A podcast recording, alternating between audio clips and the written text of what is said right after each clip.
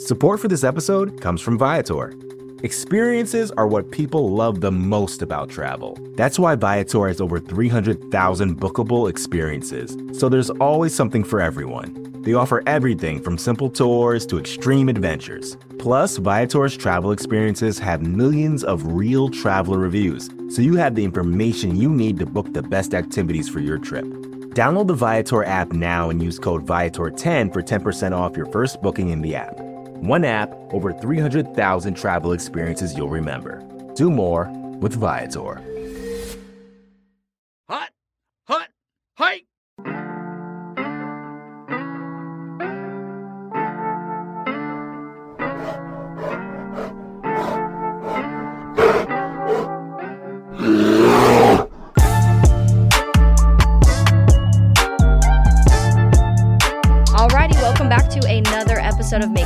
Monsters. I'm Taylor Doll. Today I am joined by Aaron Leming. You know him. He's the writer for Chicago Bears for 24 7 Sports and right here on Windy City Gridiron. Aaron, thanks so much for hopping on with me. I know you had a little bit of a, a crazy last month, so we've been pushing this a little bit, but I guess perfect timing because camp's a go now. I know, right? Yeah, it has been it's been weirdly busy for me. I think we just dove way too much into a lot of different things. So yeah, no, it's it's definitely good that football's back. Uh, now I just got to trick myself, and I'm sure you can relate to this, being in Jacksonville. Uh, you know, I just got to trick myself into believing that winter's somehow around the corner, even though it's still going to be 100 degrees here in Texas for the next two months. So. Oh, yeah.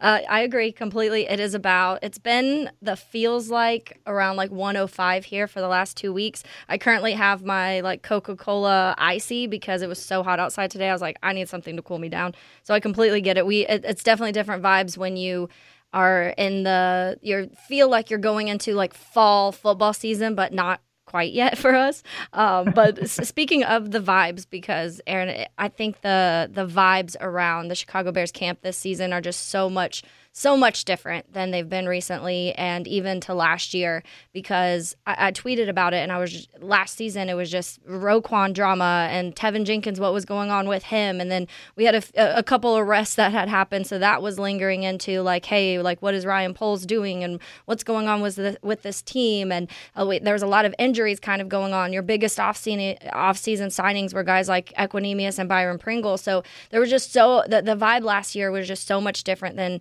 what it feels like right now. Yeah, no, I definitely agree. First of all, elite choice on the Coke Icy. That is one of my favorites. I usually get those a few times a week too. So no, I, I, I hear you there. But yeah, I think I think as a whole, I mean, you're just talking about a completely different vibe around this team, right? I mean, you're you're talking about going into year two of the rebuild. Uh, you know, they had a lot of money this off season. They had a lot of resources as a whole within the draft. Obviously, trading away number one overall, that was still absolutely shocking that they were able to, you know, land number one overall and then, you know, make the move that they did. But yeah, I think you just when, when you look at this roster, right? I mean, you, you pointed it out. You talked about last year in terms of their free agent additions. Lucas Patrick and Byron Pringle were their two big free agent signings. You know, it's like. I mean, neither one of those guys did much of anything, and you know, so it's kind of one of those things where I think you're looking at it this year, and all of a sudden it's like, yeah, they still have holes, but I think between what they've added on the roster, um, between free agency and the draft, the amount of resources that they still have this year um, and next year, and then I think when you look at the division too, I think the entire landscape of the division changes when Aaron Rodgers leaves, and then all of a sudden Minnesota's going through this like weird retool on the fly thing after winning, uh, you know, it was the 13 games last year. So. Mm-hmm you know, it, it just feels like things are wide open now. Obviously, I don't think the Bears are going to be contending for a Super Bowl by any by any means this year. But I think when you when you look at the overall division, the NFC as a whole, I don't think there's really that many good teams in NFC. And then you look at the Bears, it's like they had a lot of close games last year. I mean, there were some mm-hmm. painful, painful games to watch and painful endings. But I think when you when you look at things as a whole last season, yeah, they won three games, but they could have very easily won six, and I don't think anybody would have blinked an eye. So you know, you transfer that over to this year with a weaker division, uh, weaker NFC, and a better Bears roster, and it's it's hard not to feel at least somewhat optimistic about the future, even if it doesn't lead to playoffs or Super Bowl this year. Yeah, I agree, and and I think that everybody knows the the main thing everybody is going to be looking at this season is Justin Fields, and if he really does make that that next leap that a lot of people are expecting him to this week, obviously the big news around that was that he was ranked 10 spots ahead of Trevor Lawrence. And me being here in Jacksonville, people were losing their minds here that that happened. And I, I kind of had, we had a little glimpse because that video got posted last week or whatever it was, where it was Nick Bosa just talking about Justin Fields. And when he wasn't in that top 10, I was like, oh no, I'm going to get hell over this in Jacksonville because I know everybody's going to think it's absolutely insane. But I think there's a lot of reasons. And this is an NFL player voted thing. So it's not like it, it there's some weird ones that we see everything every year, but I do think that these players, Justin Fields, stuck in their head. They they went and they were making he was making them run in circles and fall over each other and trip, and they he, they couldn't get him down, they couldn't tackle him, and so that stuck. And then they're after the the game, they were going to watch film, and their coach was like, look at you. You're falling on the floor chasing this quarterback. And people really realized how just fast Justin Fields was and how athletic he was. And that was a lot of the things that they mentioned. So to me, it wasn't totally surprising that some of the players that those moments stuck out more to them. Um, do I think at this point in time that Trevor Lawrence is a better quarterback, a better passing quarterback in this moment? I personally do. And I've watched, I'm one of the few that have probably watched every single Jags game and every single Bears game this last uh, couple seasons. So it's weird to me. It's just also just such an odd comparison, Aaron, because it's they're very different quarterbacks in general. They also were given very different things this last offseason. Trevor was given everything to succeed, and Justin just wasn't. So players are noticing though, and that's one thing that we have never had here is pl- other players and national media noticing our quarterback in this way. Well, I, I think that's a great point, right? Because I mean, all you got to do is go back to uh, the Trubisky era, where it was like anytime it seemed like fans were feeling good about his progression, especially in 2018 in year two. You know, you had players basically making these comments like, "If we can just make him play quarterback, then he can't beat us." Mm-hmm. And then all of a sudden, you know, now you've got you know a players voted list, and I'll I'll be the first to say I, I think it's absolutely asinine that uh, he's he was he was somehow rated over Trevor Lawrence. I mean let's just be honest. I mean, Trevor Lawrence was awesome last year. I mean, you you watched him. I mean, he was clearly a top 10 quarterback and I think that that whole transcendent talent, that generational talent that everybody talked about coming out of Clemson finally came to fruition after that first like 6 games of the year last year, right? Yeah, so but and it's and it's not even a knock on Justin Fields because I think Justin Fields brings a level of value to the quarterback position that only one or two guys uh, you know else in the league can do I think that's obviously because of his legs. I mean, you pretty much have Lamar Jackson and, and Jalen Hurts are the other two guys. I guess you could probably throw Josh Allen in that a little bit, although mm-hmm. he hasn't been running as much lately. But I mean, that offers a whole nother level. But I think,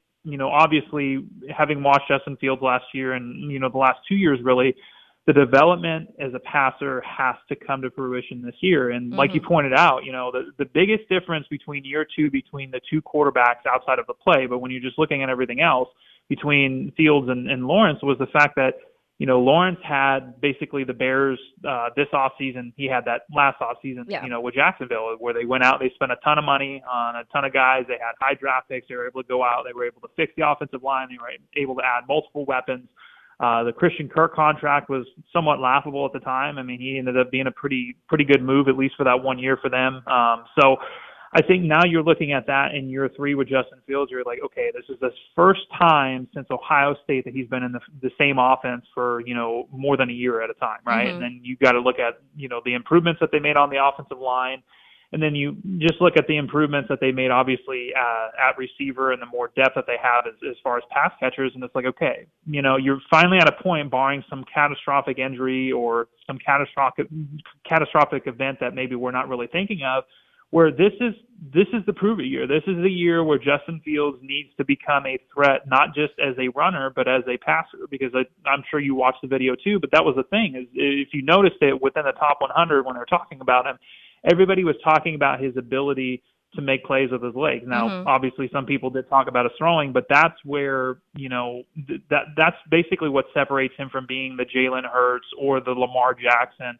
from the Justin Fields, where he needs to get better at throwing the ball. They need to be able to be more efficient passing the ball as a whole. They need to be better uh, pass blocking, all that fun stuff. But now they finally have the pieces there. So I think that this is where it becomes a true prove it season. And we talked about this last year. I mean, I, I remember jumping on with with uh, you, and I, I can't even remember who the other. Yeah, there, was another guy with you. I can't yeah. remember. There we go, Dylan. And And I remember, you know, we we're talking about it, and you know, I I wasn't overly uh, optimistic on on on the Bears. You know, I didn't think they were going to, you know, just win three games. But I think when you looked at what they had last year, it was easy to see, like, dude, Byron Pringle is your number two receiver. like you're talking about Darnell Mooney and Byron Pringle as your one and two receivers. And it's like I don't care how high you were going, you know, going into last year on Darnell Mooney.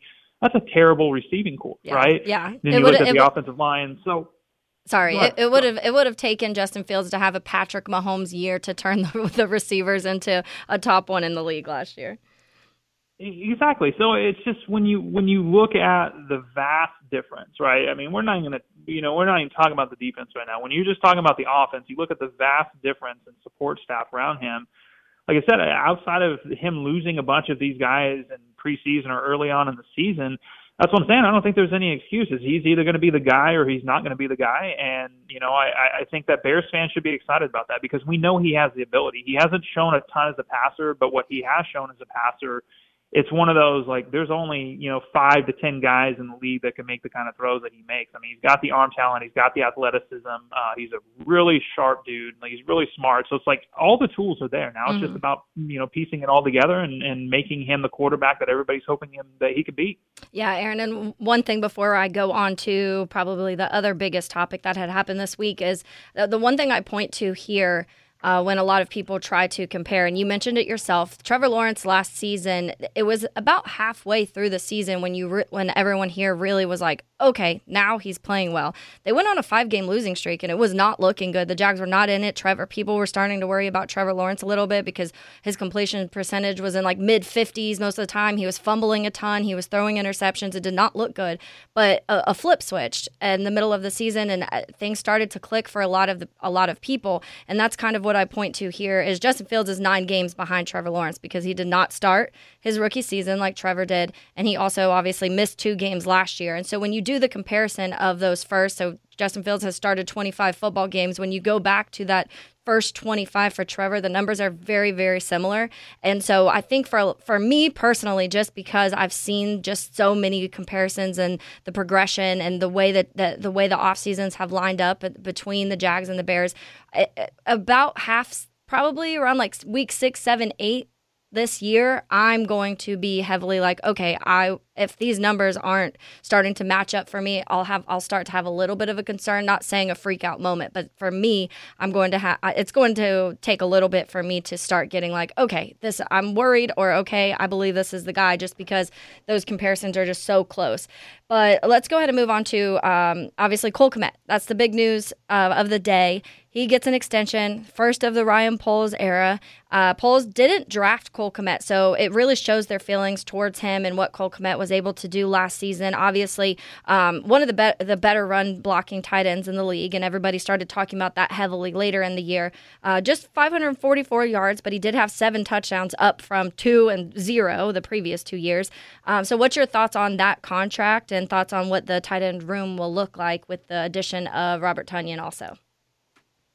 Well, I think the the initial reaction from a lot of fans were like they paid him twelve and a half million dollars a year for what? And it's like you know, I think you have to really look at the the tight end market to understand you know why they paid him what he did. And I think the other thing too to keep in mind is, is that he's really young. Like he's still he's a really young fourth year guy in this league. So I mean, you're talking about a dude that has been durable, has been, you know, like you said, he's he's definitely improved as a blocker. I there are, I think the big thing with me with Kmet is like there are moments where you're like, okay, this guy can be really good, and then there are other moments when you're like you're sitting there watching him play, and it's just like, what are you doing? So it, I, I think that there's just a level that he has to get past some of the boneheaded mistakes and some of the plays that he should be making. And I think one of the big things is you talk about those seven touchdowns last year, right?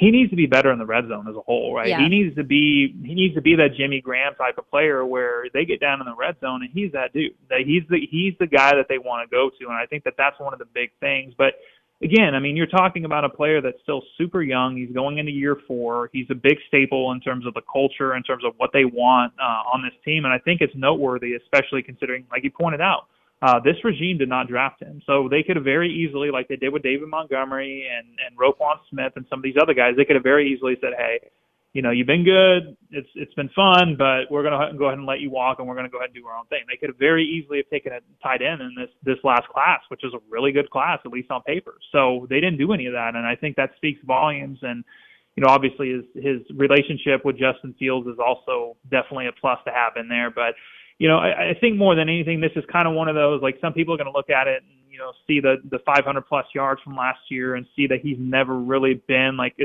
super productive receiving tight end, and they're going to wonder, well, what the heck's going on? But again, this is all about projection. You're not paying a guy for what they've done. You're paying a guy for what you believe that they're going to do, and what better way to do that than to you know re-sign or extend a guy um, you know, that is still super young and still has, you know, a, a quality ceiling. He's not going to be Travis Kelce. He's not going to be an elite tight end, but at the same time, and we've seen it for years with the Bears too, is it's really hard to find even a good tight end. So I think yeah. that it makes all the sense in the world. I think it also, when you're looking at the Bears, uh, you know, the, the cash floor that they have to meet by uh, the, the end of this, uh, you know, the end of this actual, uh, you know, like calendar season, uh, which basically ranges, I think it's until like mid March, whatever next year.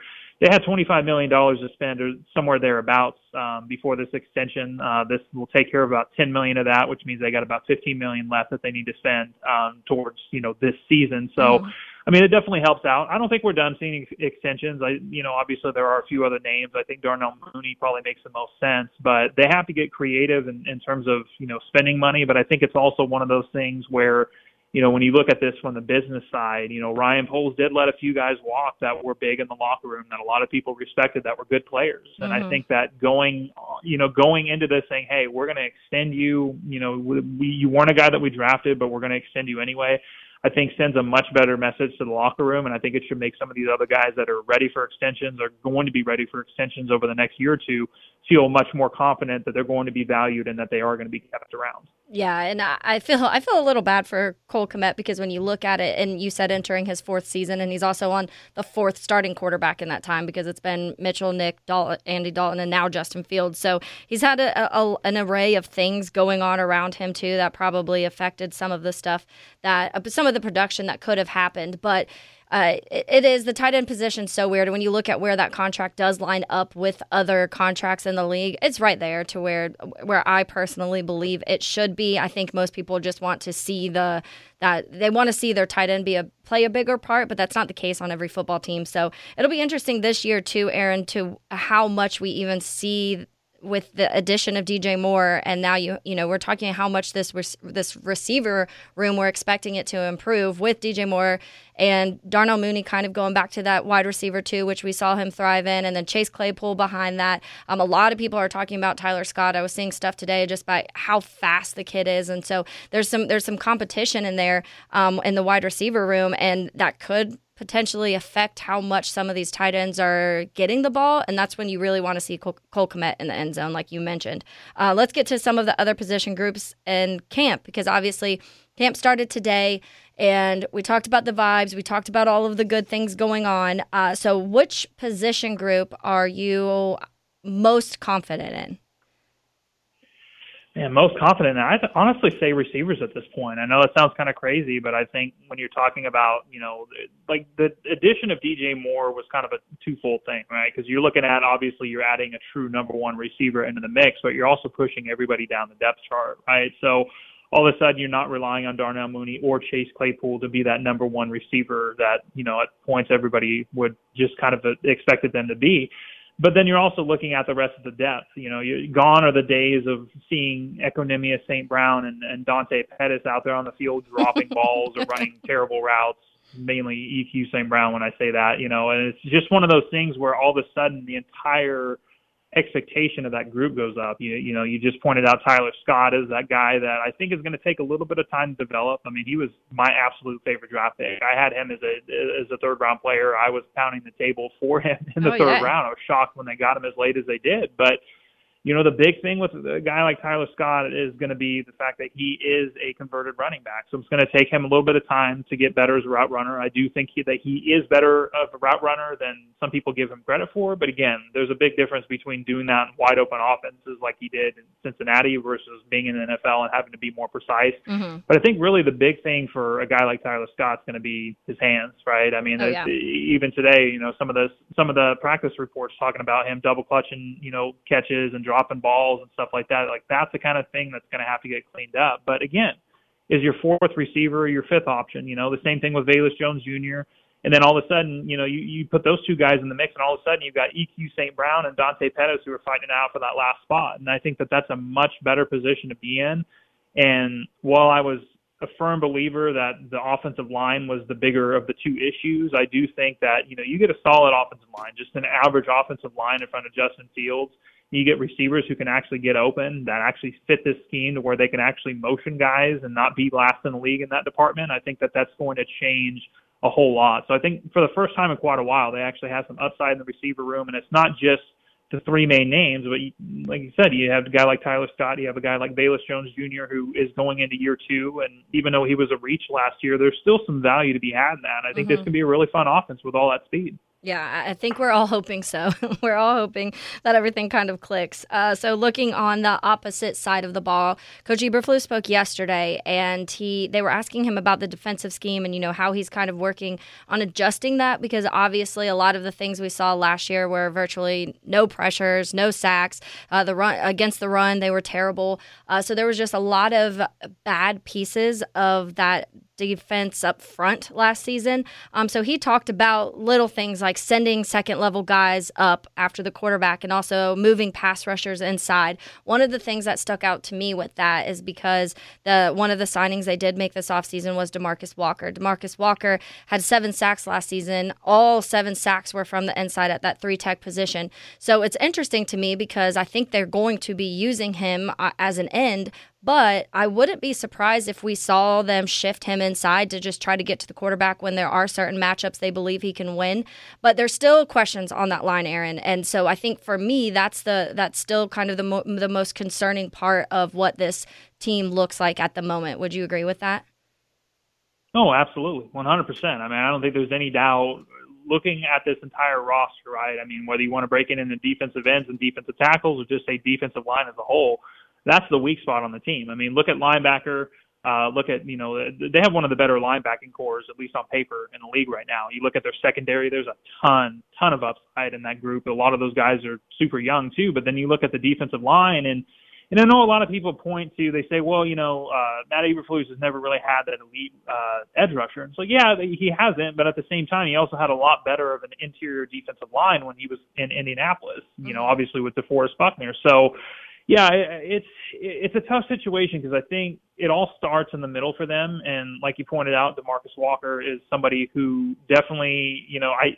It feels like he's being, if we're being completely honest, it feels like his signing was a little overhyped. Mm-hmm. Um, you know, I, I think that he's going to be a solid player, but I think you're kind of looking at him more as like a rotational, like a you know the the first guy off the bench, like a third defensive end that could slot inside. Um, versus I mean right now he's at least on paper he's their best edge rusher and that's to me that's scary. concerning because yeah. I think exactly yeah because it's like uh, you know okay kick him in on you know kick him in um you know on third down or pass rushing situations and what does that leave you with outside it doesn't mm-hmm. leave you with a whole lot and so that, that would definitely be my bigger concern I you know there's there's got to be some optimism um obviously inside because you have Gervon Dexter and, and Zacch Pickens and Andrew Billings is no slouch by any means. And we'll we'll we'll see with Justin Jones. I, I wasn't overly impressed with him last year, but at least there's some upside there and there's there's some unknowns. Um, but yeah, I think that you know edge rusher and it's tough because you know, a, a lot of people, you can be critical of the off season because they had a lot of money and they didn't spend. I mean, they spent a good amount of money, but they didn't spend a ton of money. They didn't do what the Jaguars did last year, right? They didn't do it at least to that extent where they were just like, hey, we're going to sign like nine dudes to multi-year deals. They didn't mm-hmm. go out and do that, but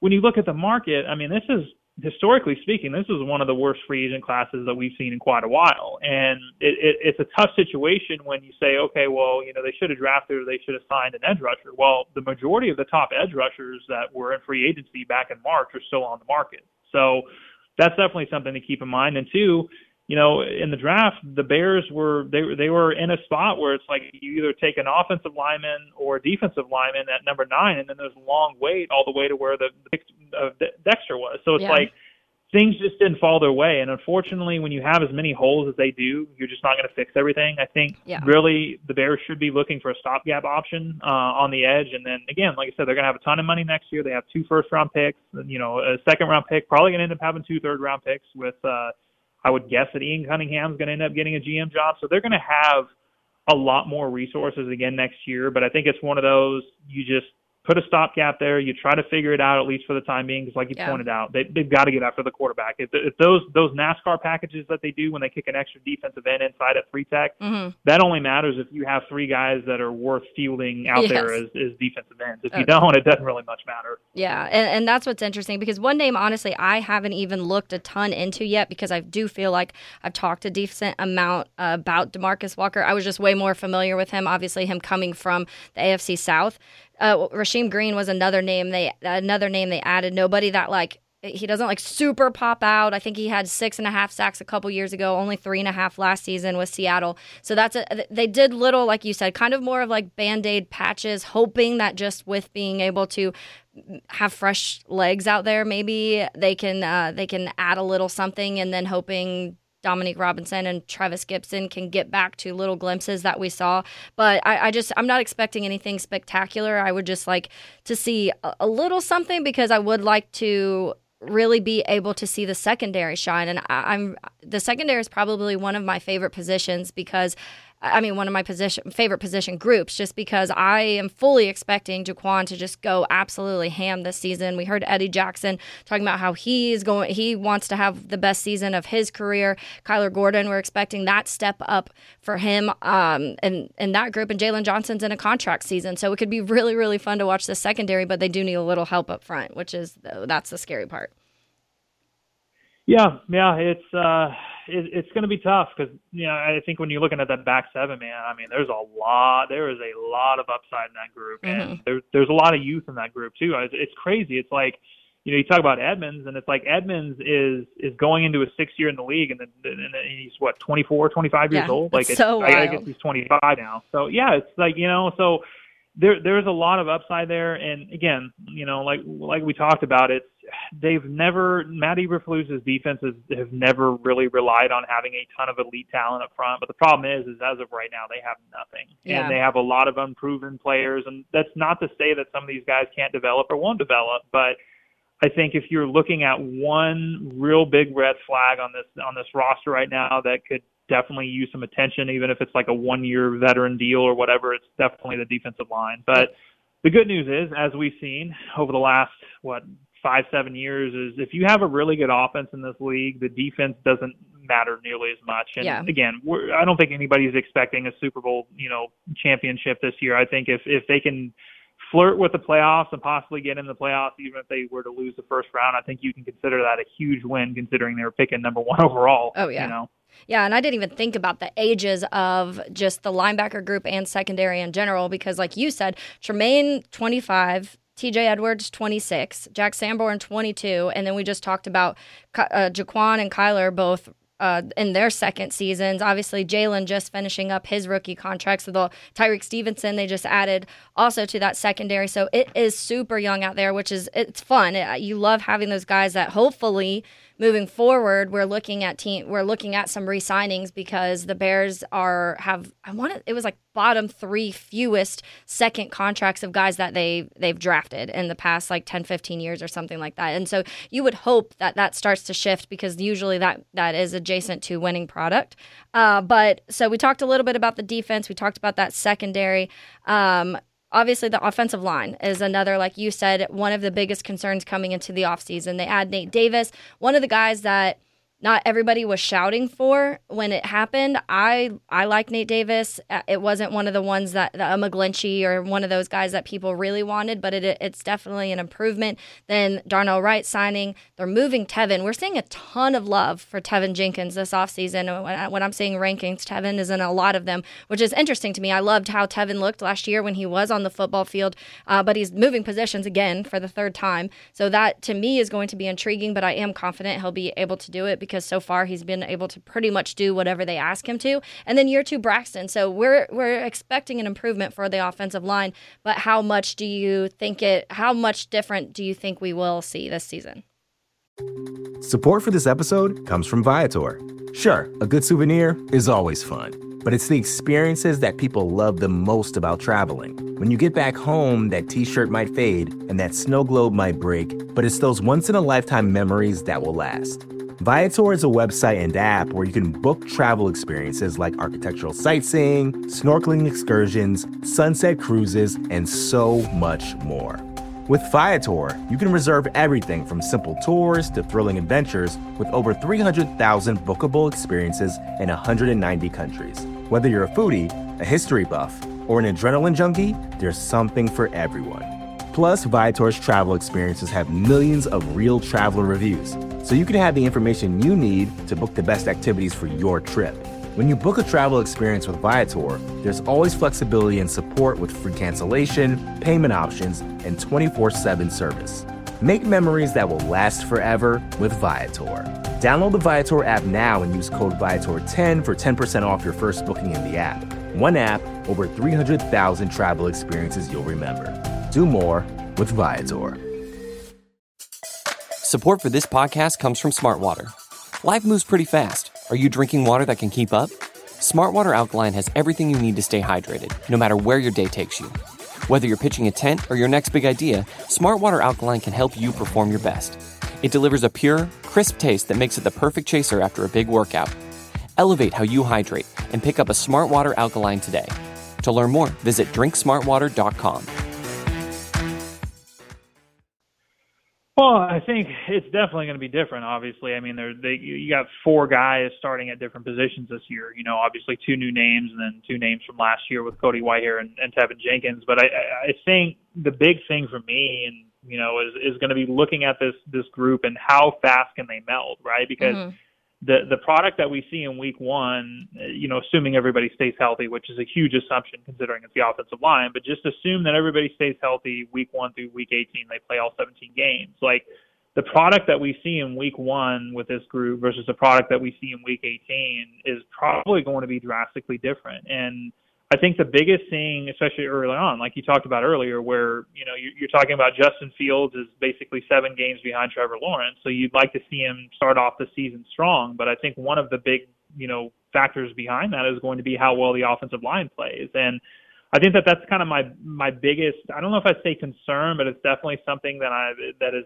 been at the forefront of my mind when you're when you're thinking about this offense. Is you know, it's like I have a lot of confidence that by the end of the year that this is going to be a group that's looked up, you know, looked at as probably, you know, one of the up and up groups. I'd say if they're ranked, like I said, you know, anywhere from like 15th to 17th overall, um, just in overall metrics. And I think that's a really good improvement. But what does this unit look like week one? And that's, that's kind of my big thing because if they come out struggling out of the gate and this looks like it did last year, it worries me a little bit with Justin Fields too, because it's like, yeah, he's going to have better receivers, but if he doesn't have time to get rid of the ball, you're talking about developing more bad habits instead yeah. of reversing some of the bad habits that he's had over the last few years. So, I do like the long-term outlook of this this this group. Um, I do like how that you know I, I do feel pretty confident that they're going to look uh, you know at least manageable by the end of the year. But I think you know as a whole, especially early on in the year, it's going to be interesting to see how well they can meld right out of the gate. Um, yeah. So we'll, we'll see. I mean, it's you're talking about basically a you know a second year guy. You're talking about a rookie, uh, you know,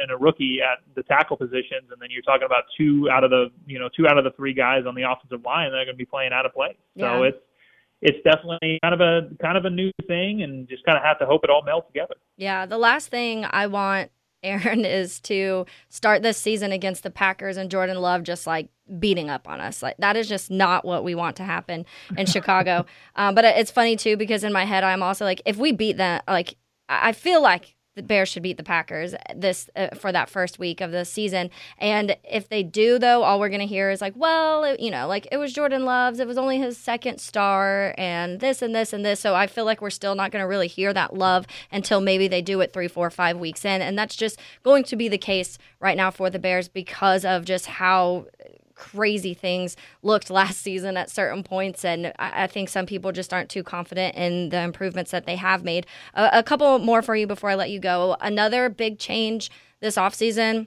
the run uh, the run game in general. We have lost David Montgomery. I, I, think some people were upset. Some were more like it's okay. We kind of were expecting that to happen. It was something that was talked about for before the season even ended.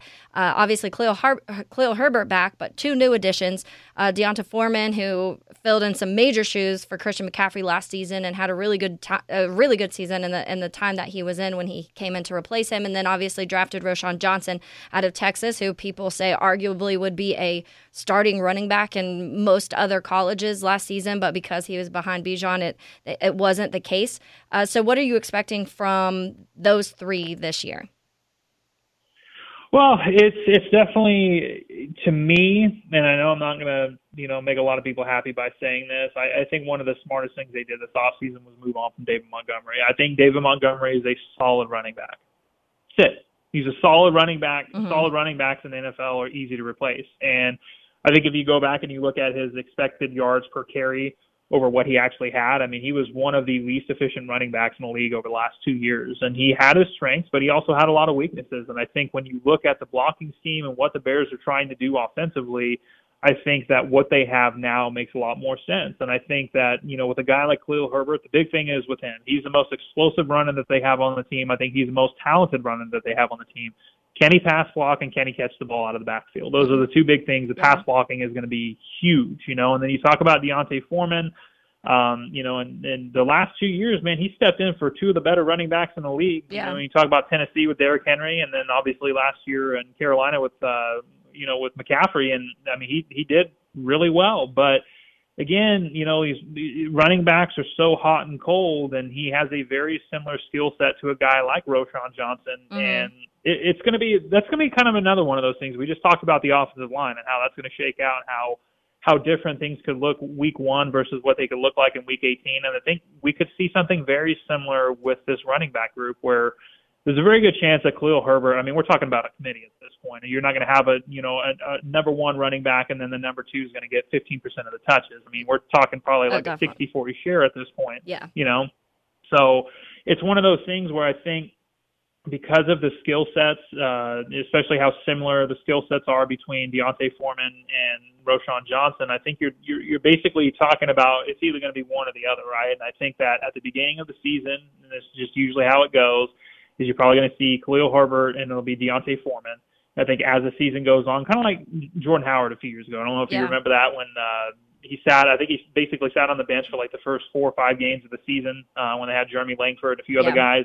And as soon as he got a shot, he took off. And I think that it's. I, I think you're probably looking at a very similar situation to that. Um, so it's going to be interesting. It, but like I said, I like their group because even a guy like Travis Homer, where you know he's probably going to be the, the the fourth running back there, but I think he makes sense for the Bears because one, he's really good uh, on special teams, um, and then two, he's also a really good third down back. He can catch the ball out of the backfield. He's a mm-hmm. good pass blocker. That's another thing that a guy like D'Onta Foreman has going for him, and why he'll probably get snaps over Roschon Johnson early in the year. So they have a very well versed backfield. And I think the most important thing, and this has been a hot topic with, you know, Saquon Barkley and Josh Jacobs and all the other running backs looking to get paid is is the Bears have a very smart financially speaking uh, you know, backfield right now where they're basically paying these guys combined like, you know, five million dollars, you know, for, yeah. for all these names and when they can kind of mix and match and figure things out. So I think you gotta like where they're at. Um, you know, again, I mean, they're gonna, they're gonna rely pretty heavily on the run game, but I feel like last year those those run numbers were a little skewed because people look at it like, oh, they average 177 yards a game on the ground. Well, when you take Justin Fields' uh, yardage out of that, it, it was a very ordinary running attack. Yeah. Um, so I, I definitely think that they need to get better there, and I think the fits are much more key than just the names are. Yeah, and it was. An, I had Adam Rank on a couple weeks ago, and he pointed out something that I didn't even realize that there was five games last season where the Bears had su- a, an individual rush for over hundred yards, and three of those were Justin Fields, and one from Herbert and one from Montgomery. So that that stat stuck out in my head big time because it was we were seeing all these big these big games of wow they had you know x amount of rushing yards but justin fields held a whole lot of those, which for most uh, for most teams that's not the that's not the case. Their running back, I mean, their quarterback being able to do that. Um, so really quick, because I want to jump back to this, I forgot to mention it. You and I chatted a little bit uh, off this podcast, and then now we mentioned it on the podcast about the defensive line. And Eberflus and uh, Ryan Poles were not very vocal about being wanting to add an edge. Uh, they both were kind of like, we don't know if it's going to happen. Uh, two of the names linked to the Bears as possibilities are Yannick Ngakoue, and now today Justin Houston's name has been kind of floating around. Uh, are, do either of those tickle your fancy at all? Yeah, I think Justin Houston more than Yannick Ngakoue at this point. I think mm-hmm. Ngakoue, you know, kind of like we talked about, you know, before this podcast. I mean, and you, you feel the same way. I mean, you you watched him in, in Jacksonville. He's a one-trick pony. He's a he's a pass rusher only kind of guy. Um, he's terrible against the run. There's not a whole lot else that he does. I mean, you're talking about a guy that's maybe going to be on the field 50% of the time, and there's going to be you know part of those snaps where he's going to be a liability on the field against the run. So I think with a guy like Justin Houston, yes, he is 34 years old, but I think when you look at what you're because here's the thing when you when you're looking at anything that you can add right now it's going to be a it's going to be a one year fix it right so yeah. i would rather have the more productive the more well rounded player and a guy like justin houston who had nine and a half sacks can actually defend the run um than a guy like uh Ngakoue. so we'll see. I here's the thing. I the bears have played it coy. Um you know ryan poles talked yesterday and basically said you know they're they're looking forward to seeing what they can get out of their guys but then kind of left the door open saying, you know, well, you know, if if the right if the right deal comes along or whatever, you know, we'll make it happen. Here's here's the reality, right? You've got a lot of these names that are still sitting out of the market. Like I said, these are guys that probably could have and should have signed back in March. Mm-hmm. They didn't do so, and they're still sitting on the market. And they're probably asking for similar money, which is why they're still sitting on the market. The Bears, even with a Cole Kmet extension, are probably going to be sitting right around twenty nine and a half, thirty million dollars, right? Because it, uh, there's only like a like a two point seven million bump up um, this year from what he was getting anyway. They have the most money in the league. They can they can sign anybody they want. I know a lot of people are saying, well, why not both? Why not both? Because it's not fantasy football, and that's not the way this works. They've already got we've already talked about it. They've got four names, even if they're not great names, they still got four names that they they're they're going to be counting on this year. So. I do think something gets done. I do think something gets done sooner rather than later. I think eventually the price tags on these guys are going to have to come down. Um, but you know, it's just they they've got to make a move, and it doesn't have to be with with a long term uh, view. Um, but they they've definitely got to bring somebody in this year that can get after the quarterback a little bit because you can't have your leading sacker being uh, a linebacker and or a safety again this year. That just can't happen. Yeah, I think that Jaquan would like to see that, but everybody else would like to see somebody else getting after the quarterback. Final one uh, for you, Aaron, before I let you go. So, are there any guys right now at this point, as we're entering camp, that you think may surprise some people in whether they make the team, uh, or some guys that may surprise us and may are on that verge of possibly getting cut? Well, I think you know we're just talking about running back, and I, I think it's going to be very interesting to see how that plays out because it's a numbers game at this point, right? I mean, it, it, some people have brought up Trestan Ebner. I, I'm not. I'm not remotely. To me, he's not even a consideration at this point. I yeah. mean, they've got four guys that are very clearly better than him. Uh, but I think when you're looking at the running back room as a whole, I mean, you're talking about you you got to add a fullback into that. You know, Sakari Blasingame is going to be on the team and then let's just say you keep you know three out of those four guys that's four you know that's four guys right there. And if you want to keep a you know a fourth and all of a sudden you're talking five uh five guys on the roster that are going to be you know basically put at running back or fullback whatever you want to call it. So it's going to be interesting to see how that whole roster crunch happens because usually most teams carry three to four running backs including a fullback. So mm-hmm. are they really going to keep five guys? And and that's going to be one of those where again, we just talked about D'Onta Foreman and, and uh, Roschon Johnson. So what happens if Roschon Johnson comes out in the preseason and impresses, and all of a sudden it's going to be a one-two punch of you know Roschon Johnson and, uh, and and Khalil Herbert? What do you do at that point? What do you do with Foreman? It's like Foreman doesn't have a ton of guaranteed money on that one-year deal. I mean. And that's kind of one of those things, or do you simply say, okay, we want to keep him and, and, and let Travis Homer go, even though you signed him to a two-year deal and guaranteed him about a million dollars? I think – that's where a surprise could come just because I don't know how they're going to be able to formulate the roster crunch. Um, yeah. You know, receivers kind of another one. I, you know, I, I just, there are a lot of, there are a lot of interesting roster battles, but I don't know that there's going to be a lot of like crazy surprises. I think if anything, I mean, again, with the Bears having you know having had the number one overall pick last year, the nice thing is even though they traded that, they're going to be first on the waiver wire through the first three weeks of the season. So you know, all those training camps cuts that you see, all that stuff. And again, we just talked about the money aspect of it. They have the most money, you know, they have the most cap space in the league. So I don't know that there's going to be a ton of surprises in terms of roster decisions on, on, on current guys that they have. What I will say is, is I would not be shocked at all if they stay very active through probably the first week or two of the season, kind of churning out the bottom of the roster. We've already seen it. I mean, we've seen three guys get cut over the last two days. Mm-hmm. So I think that that is going to be a big focus for them. Where you know, again, when you're looking at teams that are contending for playoff spots every year, obviously you you have to have a bunch of plus starters. You have to have some star players, the blue chip talent players, but you also have to have really good depth, and that's something yeah. that we saw even in 2018 with the Bears. Like you have to have guys that can come in and step up and play roles for you throughout the season when injuries happen. Yes, exactly, and I think that it's it's a very underrated, important part of the NFL, and I think that's why a lot of people hate the preseason, and I get it because it doesn't mean anything, and it's all of it, everyone's like, well, it's too long and it needs to be cut to this, and I totally get that. But for depth purposes, that's when you really find out what you have on your team and who's worth keeping. And uh, for them, those roster decisions are important. There's a there's only a certain number you can keep, and so they have to be very strategical when it comes to that. And I, I think it's also just interesting because the the Bears were so beat up last season too, and that almost all over the the all over the roster because we saw obviously it hit the secondary. It was hitting uh, Jack Sanborn got hurt at you know shortly after he kind of took over Roquan's spot. We are seeing a lot of offensive line injuries. We saw receiver injuries. Uh, so it would also be nice to not see as many injuries this season. So hopefully that's something uh, that we kind of look into. But Aaron, I wanted to say thanks so much for hopping on with me. I really appreciate it. Uh, it's going to be an interesting season for sure. But right now, I guess we can just enjoy camp because it it is some some good feelings going around. Oh, thank God! Yeah, I'm just glad football's back, especially since baseball's been so horrible. It's just like I am. I'm ready. Me too. All right, Aaron. Well, again, that's Aaron Leming. He is the writer for the Bears for 247 Sports and Windy City Gridiron. You can find him at Aaron Leming NFL on Twitter. Uh, Aaron, have a great rest of your week, and I'm sure we'll chat more as camp goes on.